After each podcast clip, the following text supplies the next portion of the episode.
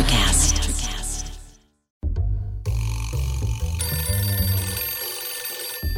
Has Roger Smith RSVP'd yet? Wall Street, I went to Wall Street to get seriously rich, but I didn't get rich. Hollywood I went to Boulevard, Hollywood to be a movie mogul. I didn't become a movie mogul. Washington, D.C. The president and Mrs. Ford have invited us down to Palm Springs. He's been But there. I love the entertainment business. Done and that. being hired by a company called Carolco Pictures. And that. was the night before Ronald Reagan was inaugurated. And just about everything else you can imagine. I thought of myself as somebody who was a double agent. He knew a lot of famous My people. experience with Orson Welles, Barbra Streisand. How can you possibly hang out with that low-life Frank Sinatra? And now he's As a result of that, I was invited to some fancy dinner. This is the podcast, Who the F is Roger Smith? But my real goal was to have an interesting life surrounded by interesting people, and at that, I succeeded beyond my expectations. All right, sports fans, Roger has some great memories of some great athletes. Oh, and he's got some advice about betting on the horses. Soccer? Roger had an office next to Pele. But we begin in the boxing ring. It's, I'm going to go with 1959, and my father and I and my mother and sister are in New York, and there is a boxing match. I was at- afraid this is where at, it was at- going. At, Yankee Stadium between Sugar Ray Robinson and Carmen Basilio. And my father, he didn't do anything unless he had an edge. He wouldn't. The idea of buying a ticket and sitting in the grandstands, never. But he knew a guy who got us working press press tickets, and we sat. We were literally right behind the first row of sports writers at the edge of the thing. So much so that I watched people, not me, get blood splashed on them in the, one of the most bloody, violent fights. I believe it was the first one in which Sugar Ray Robinson beat Basilio, and then afterwards there was a rematch in which Basilio clobbered Robinson. I think that's how I remember it. But um, you know, I was used to watching boxing on Gillette's Friday night uh, look sharp, be sharp uh, telecast, and I didn't realize there was actual blood coming off these people and f- going far enough to get to the audience. I mean, the the, the, the, the stands. It was really. It, I said, no thanks, no, never again boxing. Do you remember how many rounds that? What did it go? The whole I think 10 it went. or I 12 think or 15? I- well, twelve probably because it, no, no, it was, it was a tight. It was a it was a light heavyweight title fight. It wasn't a, it wasn't a heavyweight title fight, but it went to fifteen rounds. I'm pretty sure. But that was 1959 or so. So flash forward now to 66. You're in New York. I'm now in New York, and the Mets are the new team on the block. And I was amused by their stumble bum qualities. I remember when Casey Stengel said, Can anyone here play this game? and so I had a kind of, I would call it a Manhattan snobbery about the Mets. That was the outer boroughs team. The Yankees were the Manhattan team and Bronx, but uh, I was too much of a cultural snob to, to adopt them, so I paid sort of a attention to them. Now we get to 1969, and I am working on the first political campaign where I had anything beyond a manning a phone desk kind of role, which was John Lindsay running for re-election. John, As mayor as mayor York. of New York, and John Lindsay had done, in the eyes of his followers like me, a spectacular job in the late '60s of keeping New York from boiling over in race riots where every other city was having one Right. As, uh, as nearby as Newark. as nearby as Newark, indeed. And I thought he'd done a mess, fantastic job. And I also, the big issue in the re-election was something called the Civilian Complaint Review Board. And I had, until my friend Bill McCuddy recently introduced me to the wonderful Bill Bratton, ah. I confess I have a visceral dislike of the cops. I don't think they're to be Bill trusted. Bratton was the commissioner in Boston, New York, and Los Los Angeles. Angeles, all three cities in which I lived, most of them while he was commissioner, at least part of the time. And I later realized, like everything in life, there are two schools of thought, and he represented the good side of policing, the, Yeah. the clear professional side. But it's now 1969, and Lindsay is up against someone who probably only I can remember. Mario Procaccino was the Republican, and, and he. Pretty was- sure he didn't win. I don't know much about Well, 1969 He came politics. all, he, he was Really? absolutely in the lead through early October.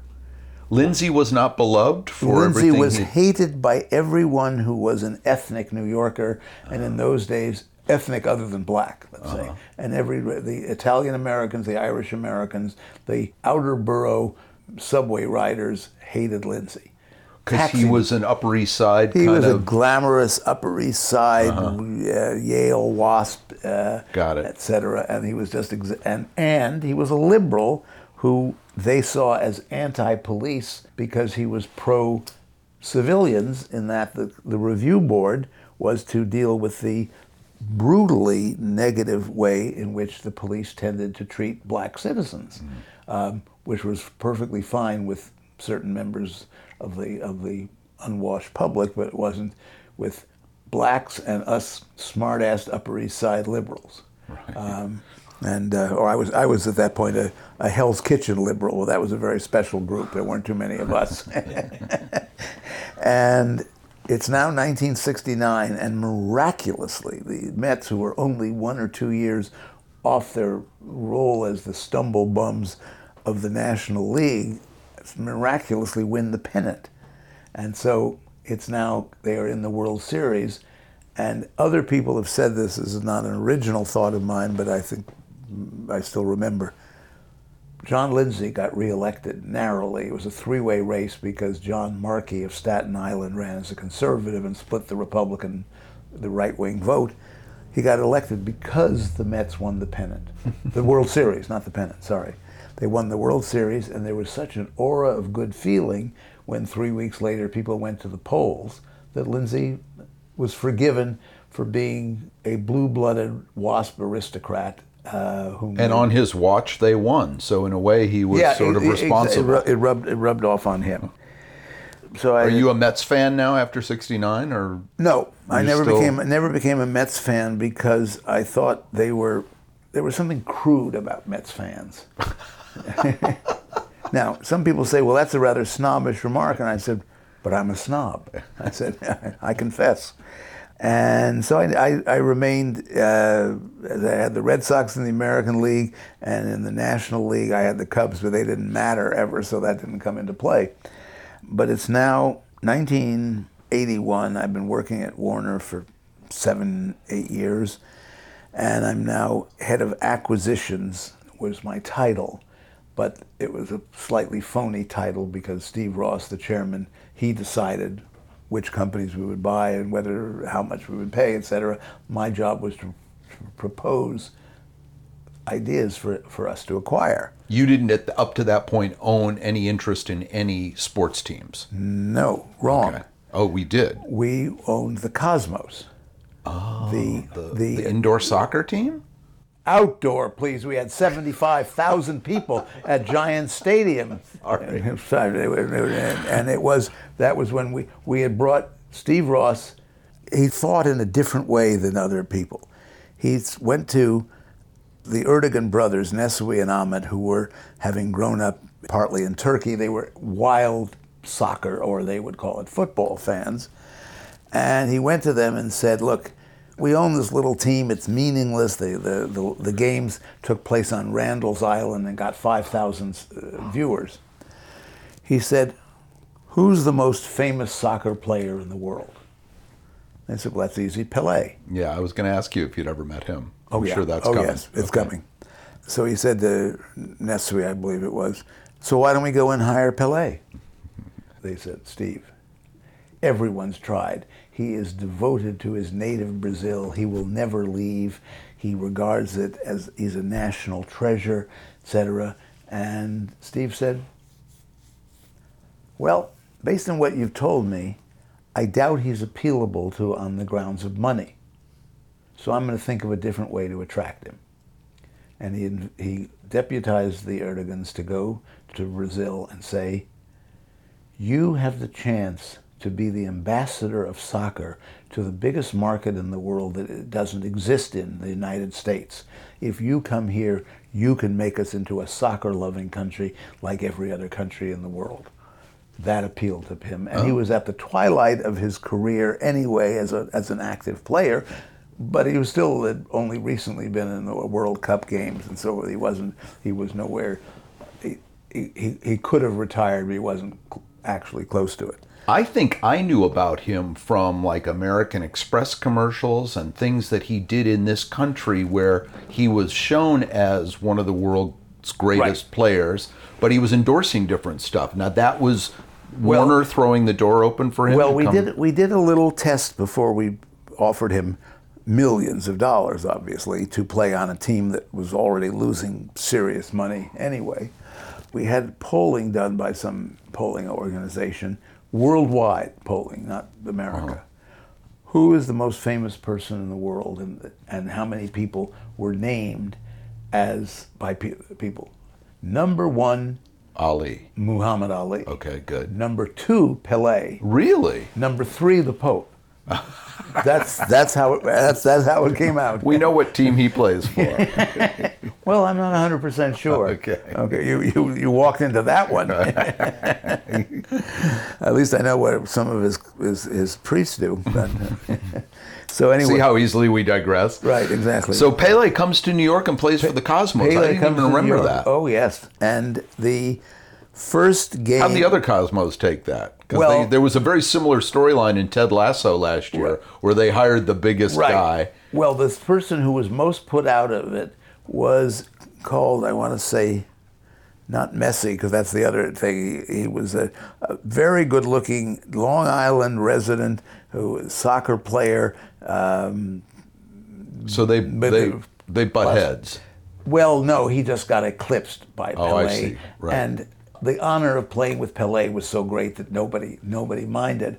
Although I mentioned once to a friend of mine, a lovely, lovely man, a New York long long dead New York Times reporter named Tom Buckley. He covered the Vietnam War for the Times, and I said was when I was talking about soccer, knowing me to be a desultory sports fan at best, said, "Soccer? What do you know about soccer?" I said, "Oh, don't you know Warner owns the Cosmos?" He said, "The entire Cosmos? Isn't that taking corporate acquisition programs a bit far?" But in his defense, that would be the first assumption. Yeah. and and the soccer team be like the eighth thing you would think thought of. of. But Well, did uh, Pele pay off? I mean, did, Oh, did, the, did- well, did he- they still play at Randall's Island after he showed up, or did they move it to like a Giant Stadium. Yeah, that's what I and we had 75,000 people. There was one game he played in where we only got 50,000, and the, but the, ne- the second one it was like the weather was perfect, whatever. It got filled, filled the place, and it was truly exciting. Was uh, this getting network coverage? Was ABC running this on? that, a, the- that was problem, a problem, the right? pro- we believed, as it turned out incorrectly, that once every American kid in school was playing soccer, that would be the making of the sport.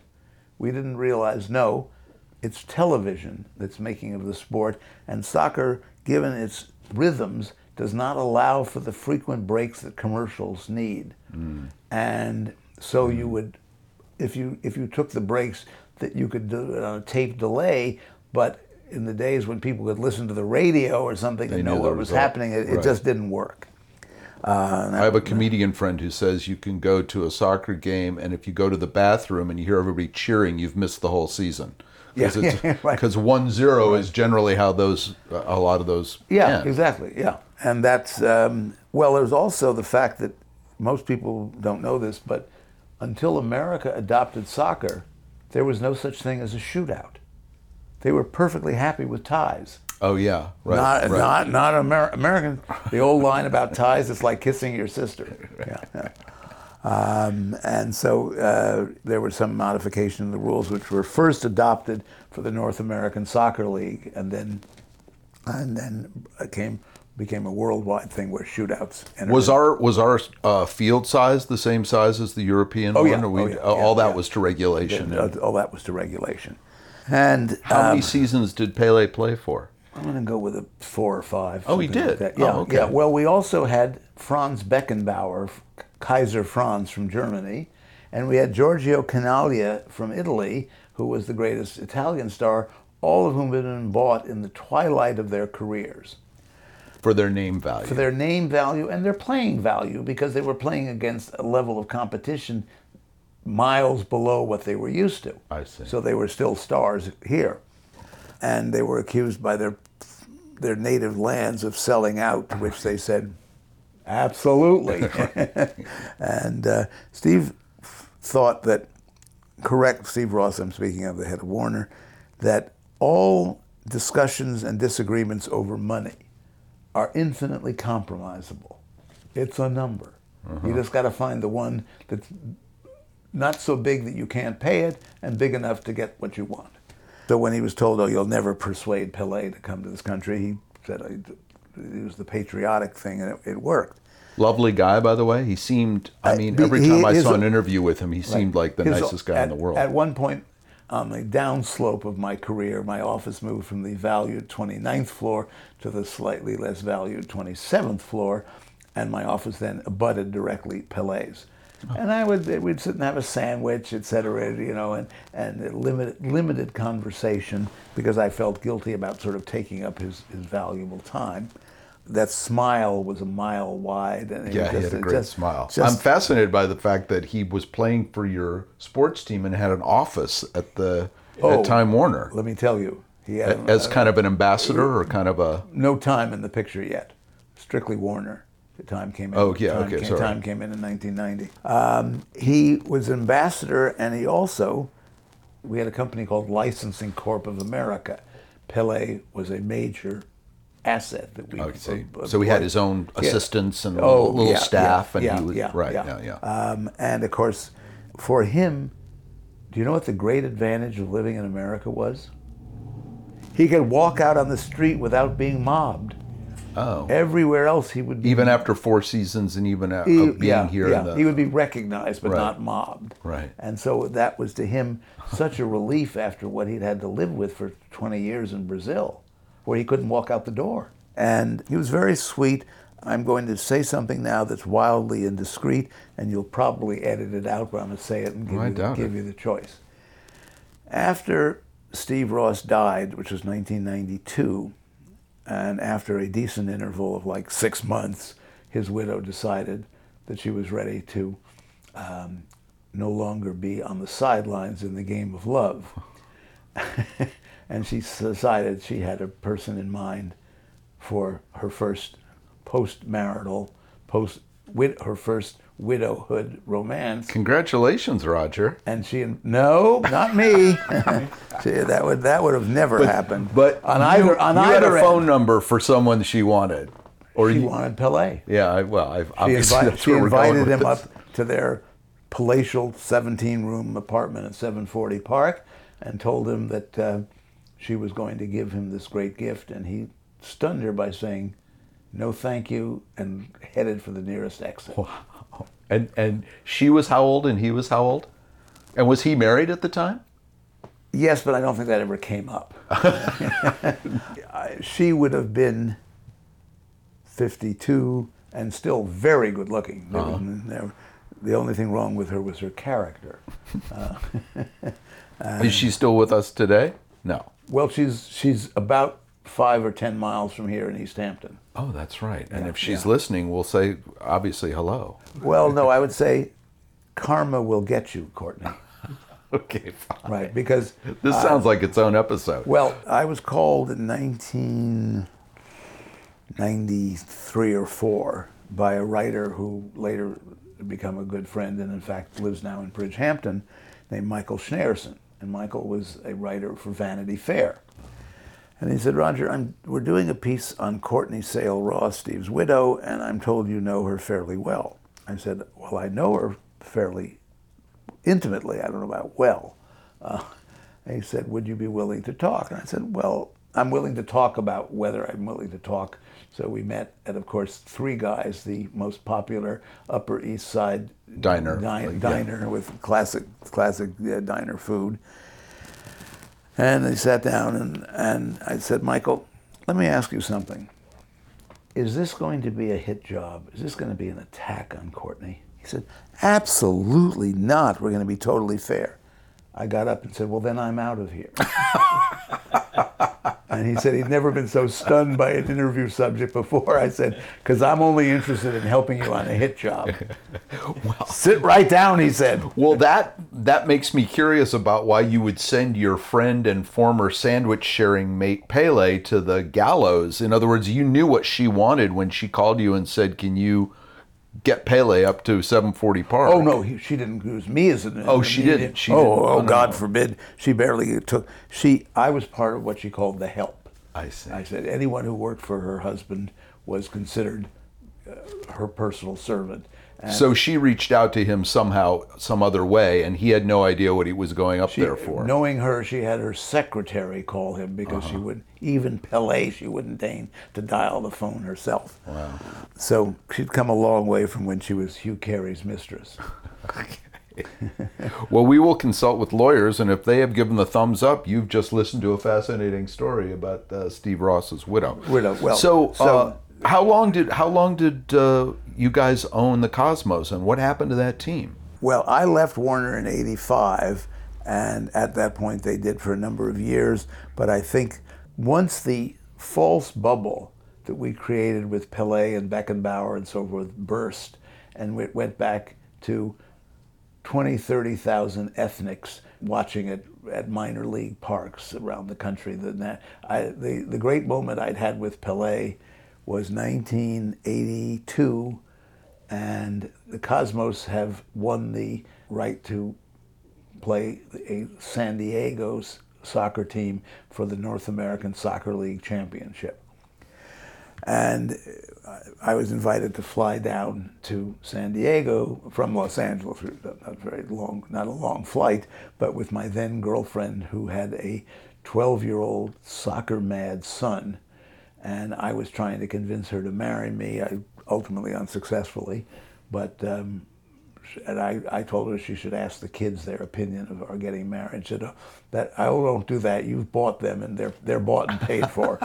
because I took I took young Luke, a wonderful kid who's ended up having a f- fantastic career for the UN, down to, to fly down with Steven Spielberg on the plane, and we watched we watch the game. The Cosmos win, and he ends up literally holding on to Pele's hips in a conga line in, in, the, in the locker room. Sorry, after after the, we win the game, and um, I said, um, Luke, go tell your mother what she's missing out on not marrying me. Uh, she turned me down. So the locker room from age five turned into kind of a ritual for you. If you could get invited back after a game to yeah, yeah, that's yeah. where the action that- was. That's where the action was. Uh, well, they didn't. They certainly didn't invite me on the field. well, I, however, that's not quite true. Well, wait, I want to make one point. When you say ethnics went, you don't mean that in a derogatory way. You mean that Italians went to watch Italians play and Brazilians went to watch Brazilians play, but it never grew into this big national if you, if you, pastime. if you were more than one generation removed from Italy, Brazil, Ecuador, You had no et cetera, interest. You had Africa. You had no interest Right. in soccer. That Yeah. was it. Okay. It was only those. However, now it's um, 1981, and in my work for Warner as coming up with businesses for us to acquire and researching them and recommending them, I get a call, and I can be very precise about the date because of other events. It's April or May of 1981. I get a call from a investment banker from Lehman Brothers. Uh, Roger, have you heard that Getty is being acquired by Gulf Oil or Texaco? I forget which. I said, yes, I read the Wall Street Journal. I'm, I'm aware of this. He said, well, they own some little thing called ESPN, or at least they own 40% of it, and the board has told them to get rid of every thing they own that's outside the oil and gas business. They want to be pure. And therefore, they are willing to consider an offer for it. Would you possibly be interested? And I'd say, well, 40 minority interest, I'm not sure that would work, but let me, let me kick it around and I'll, I'll talk to Steve. Okay. Again, to remind people, Steve- ESPN for sale in sale. 1981. One. And 40% of it was for sale. Another 40% was owned by ABC, and another 20% was owned by Hearst. Right. And and I had television stations too. They that, did, yes, time, L- little mm-hmm. ones, and they, Well, but William a, Randolph. but a network. William them. Randolph started the diversification efforts at, at the Hearst Corporation. they, it was, he did it with first with radio, yeah. And so I go rushing over to his secretary. I said, "Carmen, Carmen, is is he alone?" She said, "No, he's not." I said, "Tell me the minute he's free. I've got to talk to him." This. is-" And I go bursting in. I said, "Steve, you won't believe this, but we have a chance to buy forty percent." Of ESPN, and we don't have to worry about being shut out as a minority interest because the 40% that's owned by ABC 20% is owned by your very good friend Richard Berlin, who runs Hearst Corporation. So together, you, you guys get in a room and work things out, and we'll have control. And I said, and it's they want $40 million for the 40%, valuing E ESPN at $100 million. It was at some point in the 19 early 2000s, after being bought by Disney, it had a valuation of 17 billion. Okay. The whole thing. The so forty percent 40% of would have been 17 right, billion, yeah. right. Uh, I don't want to exaggerate it. Right, no, no. and so Steve says, with a patient tone of voice, Roger, you're not a real sports fan, and you don't understand something about sports in America. They are not national, they're regional. The devotion is, if you're from New England, it's a Red Sox or Patriots. If you're from California, and so forth and so forth. And I don't think a national network would work. And besides, we have Allie Sherman, the former coach of the New York Giants, building regional networks for us around cable station in Cincinnati, a cable station in, in Minneapolis, et cetera. I said, Steve, I understand that. And back in 1981, bef- to, to cut you off for a second, there was really only Monday Night Football and maybe baseball. Well, I think there was a Sunday game. Yeah. Uh, okay, yeah, Sunday afternoon yeah, game. Right, yeah. and ESPN at the time was just doing regional sports stuff or college well, it, stuff no, it or was doing smaller- it was doing anything it could possibly get the rights to. I see. But it's it's the gating item for it was cable subscribers. That's the only way you could get it. And in 1981, cable was not in its infancy, but it was in its young adulthood. Right, okay. And so it was not yet the powerhouse that it became, nor had ESPN be able to dictate the price of its coverage to the cable companies because you could not be in the cable business if you didn't offer ESPN. If you didn't have Okay. it, forget Okay. So, but in a strange way, Steve Ross was right, but then he was ultimately Well, proven very let me, wrong. Let me give you his whole argument because I am bedeviled by my incredible memory for the spoken word. He said, as I say, with a patient tone of voice, Roger, you're not a real sports fan, so you don't understand. He said there are only three truly national teams in America that have a national following. I said, Oh, you mean the Yankees? He said, Yes. I said, Oh, and you mean the Dallas Cowboys? He said, Yes. I said, What's the third? Notre Dame football. Those are the three teams. I hadn't thought of college. and he was right He, oh, in terms of ratings. as or in almost terms of- always, he was right, Almo- except in the conclusion here. So he said, I think we're going to do much better with regional networks, which, by the way, was the way Fox and others did go, and it was quite successful. I said, look, can we do both? What's wrong with covering our bets with looking at this? And I, you know, and it, it was the argument, well, it was a minority interest. And um, Steve operated to his great credit out of passion. If he liked an idea but didn't love it, he wasn't. He didn't act on it because he liked he liked too much, and he but he had to love something, and that was part of his success. And so I, I sort of grumpily accepted this because I saw I, I saw what the potential was for this network. And the this was no, we're not buying ESPN for forty million dollars. No, we're not. It's worse than that. We're not going to explore it. Because once I took it to Steve, it then had to go to a committee of which I was part and others were part and Steve was part. But it, Steve had a very simple approach. Um, he, he didn't run a dictatorship, but he didn't run a democracy either.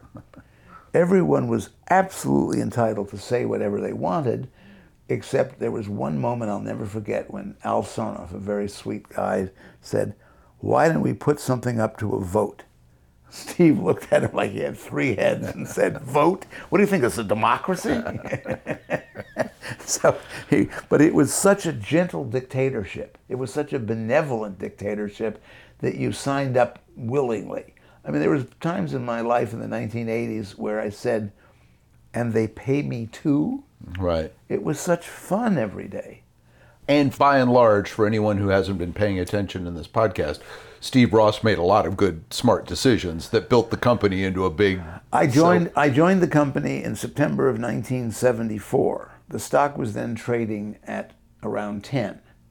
Due to subsequent splits and, and spin-offs and things, its effective price then was number was one, and by the time of the Time Warner merger, anyone who bought it one dollar adjusted for splits was getting a hundred dollars. You made a hundredfold on your money trusting Steve Ross. So that was something that Yeah. one, one did. However, sadly, the ESPN never happened. But the next thing that I suggested did happen, which is we were fighting for the Pittsburgh cable franchise, very lucrative, against Cablevision, a couple other companies and we were being criticized. I remember the leader of the local thing was a Catholic priest who said, We don't want outsiders, we want local people running the cable company. And I said, Steve, I said, we have a chance to become local. So what do you mean? I said, why don't we go to, and I'll fill in the name later, there's a lovely family who owned the Pittsburgh Pirates, and I think they also owned uh, part of, uh, of the Cincinnati, whatever they were. Not Marge Schott. Not, No, not, no, no. okay. She owned the she owned the Cub, the, Red, the Cincinnati Reds. Oh, okay. No, it was uh, a man's name and very, uh, but they were g- gentlemen in a sport that used to be only gentlemen and now is only billionaires.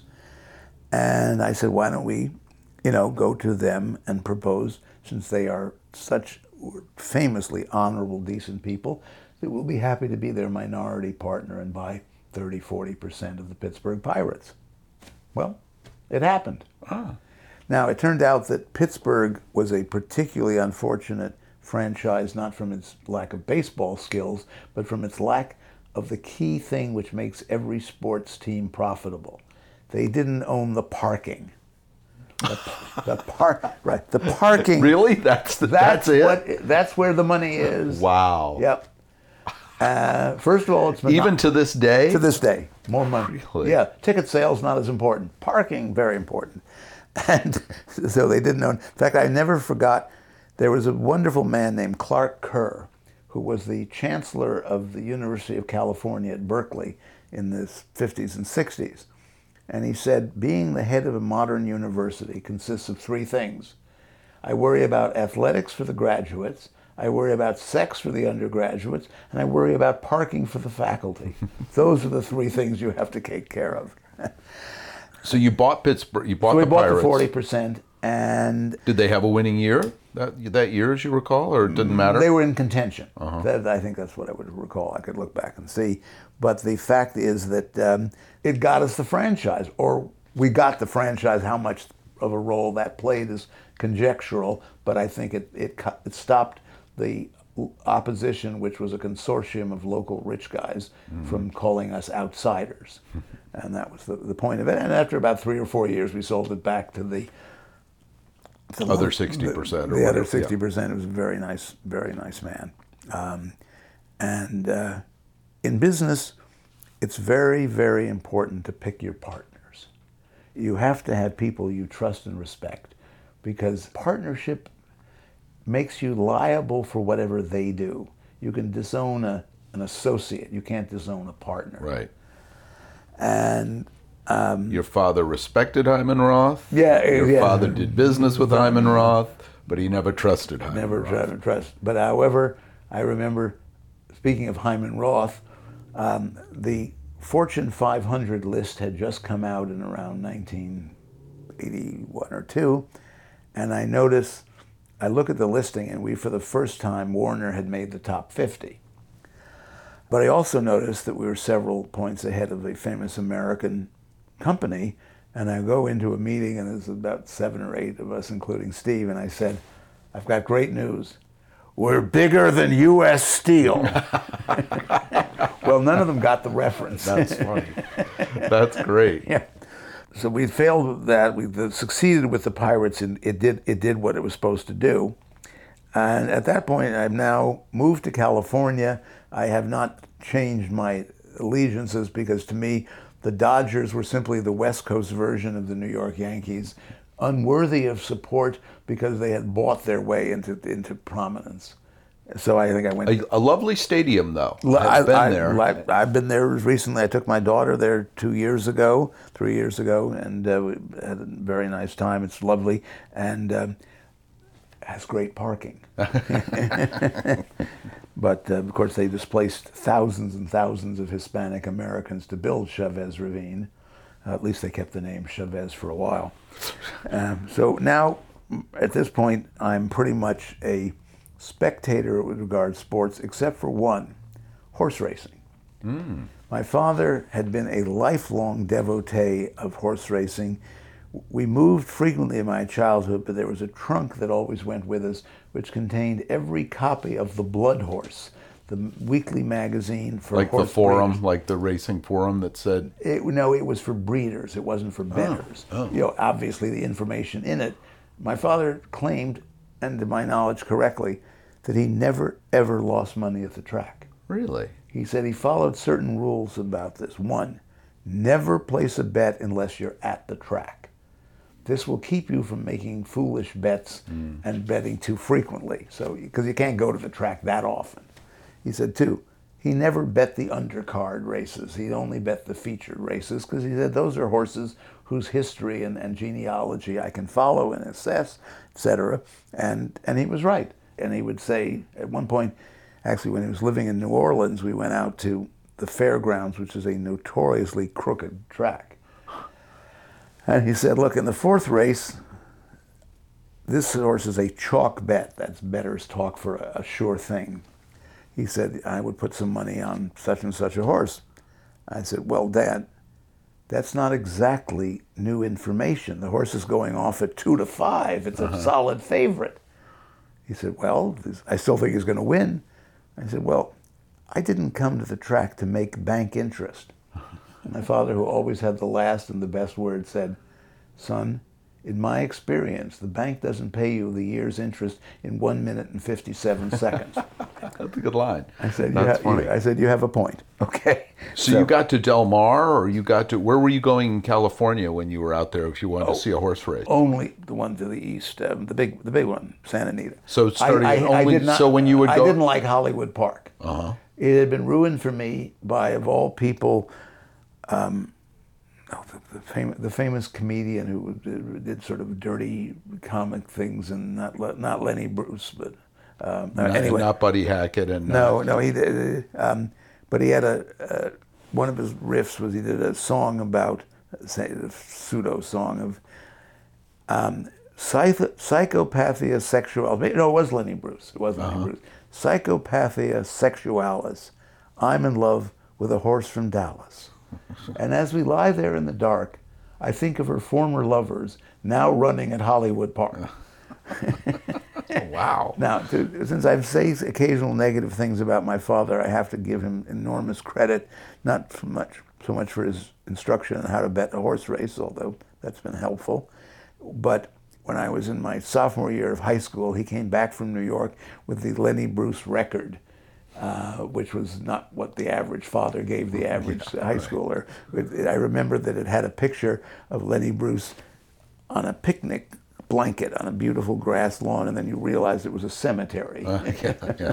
The actor who portrays him in The Marvelous Mrs. Maisel is quite good, Oh. and that series just ended, and he was an integral part of the of the fifth season. well, the actor who played him in the movie, Lenny, right, is I'm trying to think of the name. Dustin Hoffman. Oh, it was Dustin Yeah, Hoffman. I yeah. thought, okay, yeah, yes, Dustin Hoffman Yeah. did, did a fabulous job.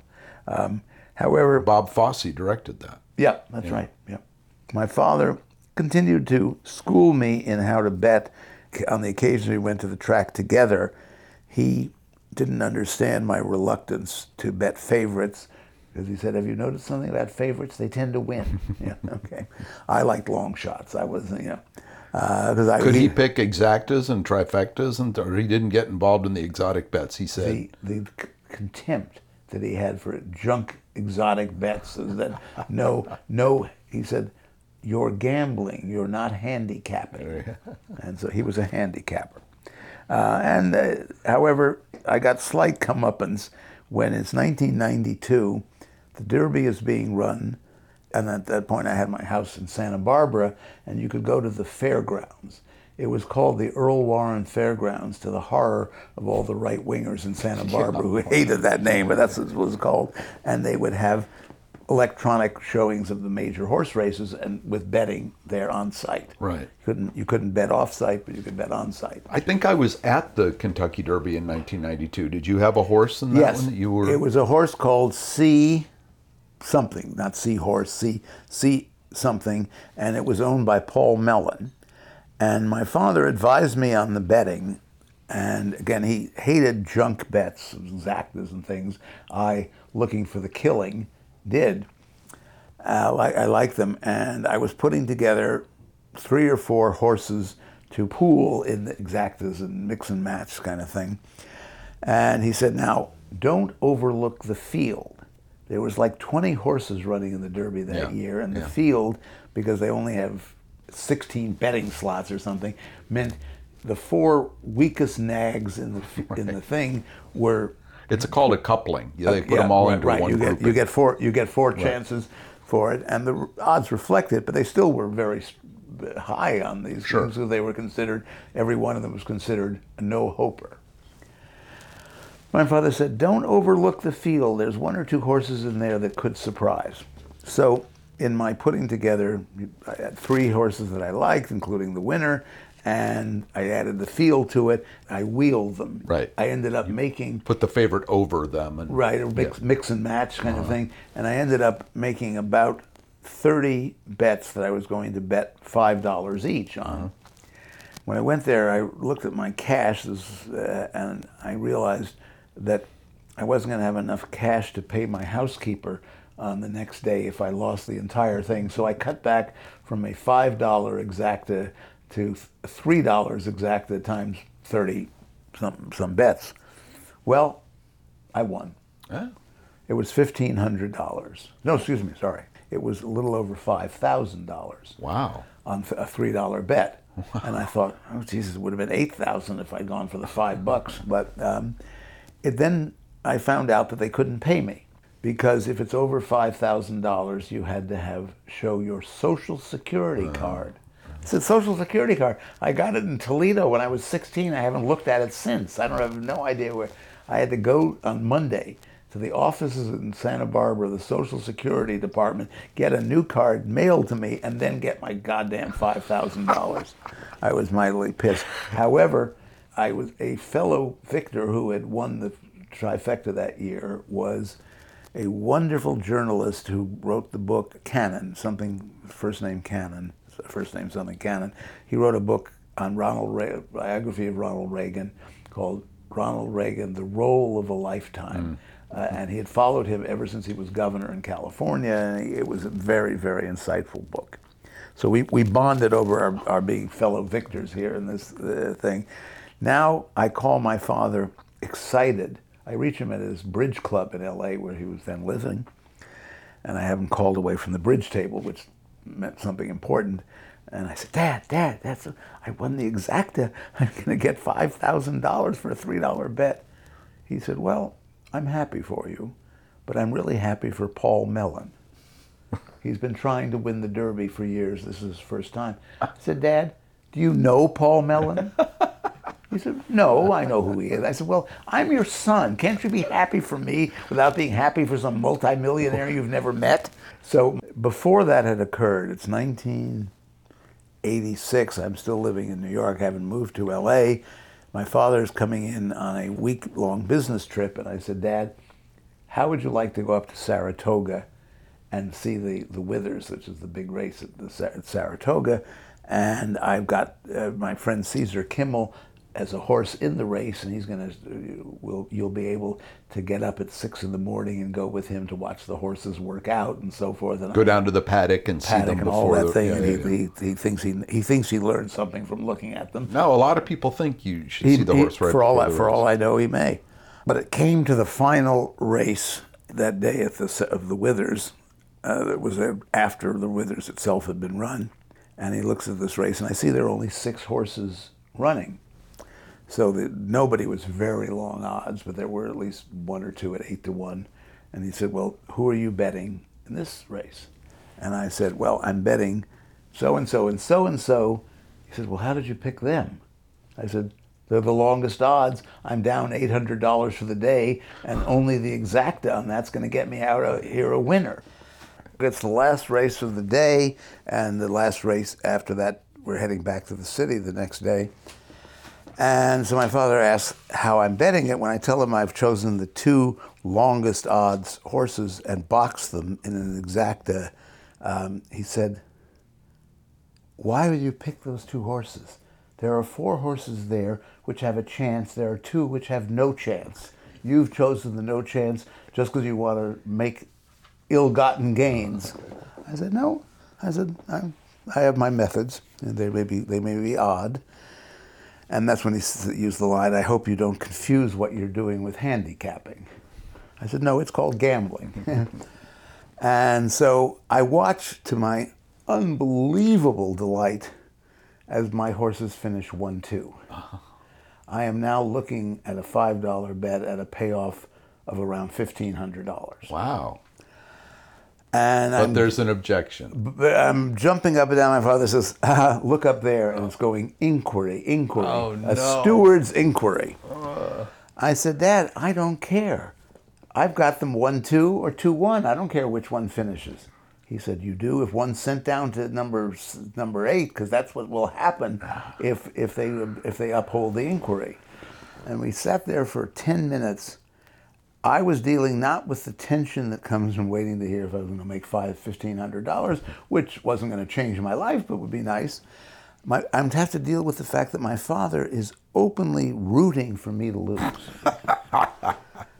I said, Dad, Got a 10 minute inquiry. Now, for people listening who have no idea what's happening, when uh, a horse is bothered or bumps into another horse, uh, the jockey can claim that they were uh, Interfered with. interfered with during the race.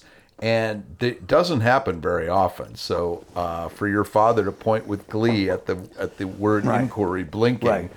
uh, and, and I've never ever seen one that lasted ten minutes. Usually, 10 they, minutes they look at the video right, and they yeah. just go yes or no, and No, they they decide. lasted 10 minutes. And when I point out to my father that I don't care whether it's 2 1 or 1 2, I win either way, he said, Not if it gets sent down to number eight. uh, well, inquiry denied, thing upheld. And I'm there, and my father said, You know, well, are we, you know, he was worried that we're going to have to wait around for me to collect my money. I said, I said, Dad, we're going to wait around for me to get my money. He said, Did you have your social security card? no, I was under five thousand, so it was I okay. know, I know. Yeah, and uh, so we, he, but he was actually grumpy because his his sense of, and then this is not to criticize him. He he had a sense of morality about these things. Mm-hmm. I didn't earn that money. I was gambling. I wasn't The two long shots should never have won. Right, exactly. Logic was this one and this one should have won, not Right. those two. Yeah. So anyway, uh, and so he said, "Well, I hope you don't confuse what you're doing with handicapping." I said, "No, I confuse it with winning." so that was why I. He always had the last word, but I always got in my attempt at the last word. If none of his stories were about you, we hope you enjoyed this episode. Who the F is Roger Smith is recorded in an undisclosed bunker somewhere on the Upper East Side of Manhattan. All opinions are Mr. Smith's own, but everything he says happened because he was there. Bill Bergoli is our producer and editor. I'm Bill McCuddy. Hey there, fabulous souls. I'm Stephanie Baklaan, And I'm Eden Alpert. and we're the hosts of the brand new podcast, Unapologetically Fab. Get ready to join us on an amazing and real journey as we dive into life after 40 and own it. We're all about changing the narrative, leaning into who you are, and living a life by your own design. Join us as we embrace life unapologetically and redefine success. This is Unapologetically Fab. An Electricast production. See you there. Electricast. Electricast. Welcome to Tuning Into Sound Wellbeing, where we harmonise your mind, body, and soul. I'm Amanda, your sound therapy expert. And I'm Stephen, the curious explorer uncovering the mysteries of sound. Together, we explore vibrations, frequencies, and the power of sound therapy and tuning forks. Discover ancient wisdom, reduce stress, and tune into a healthier life. Subscribe to Tuning Into Sound Wellbeing today. Electricast.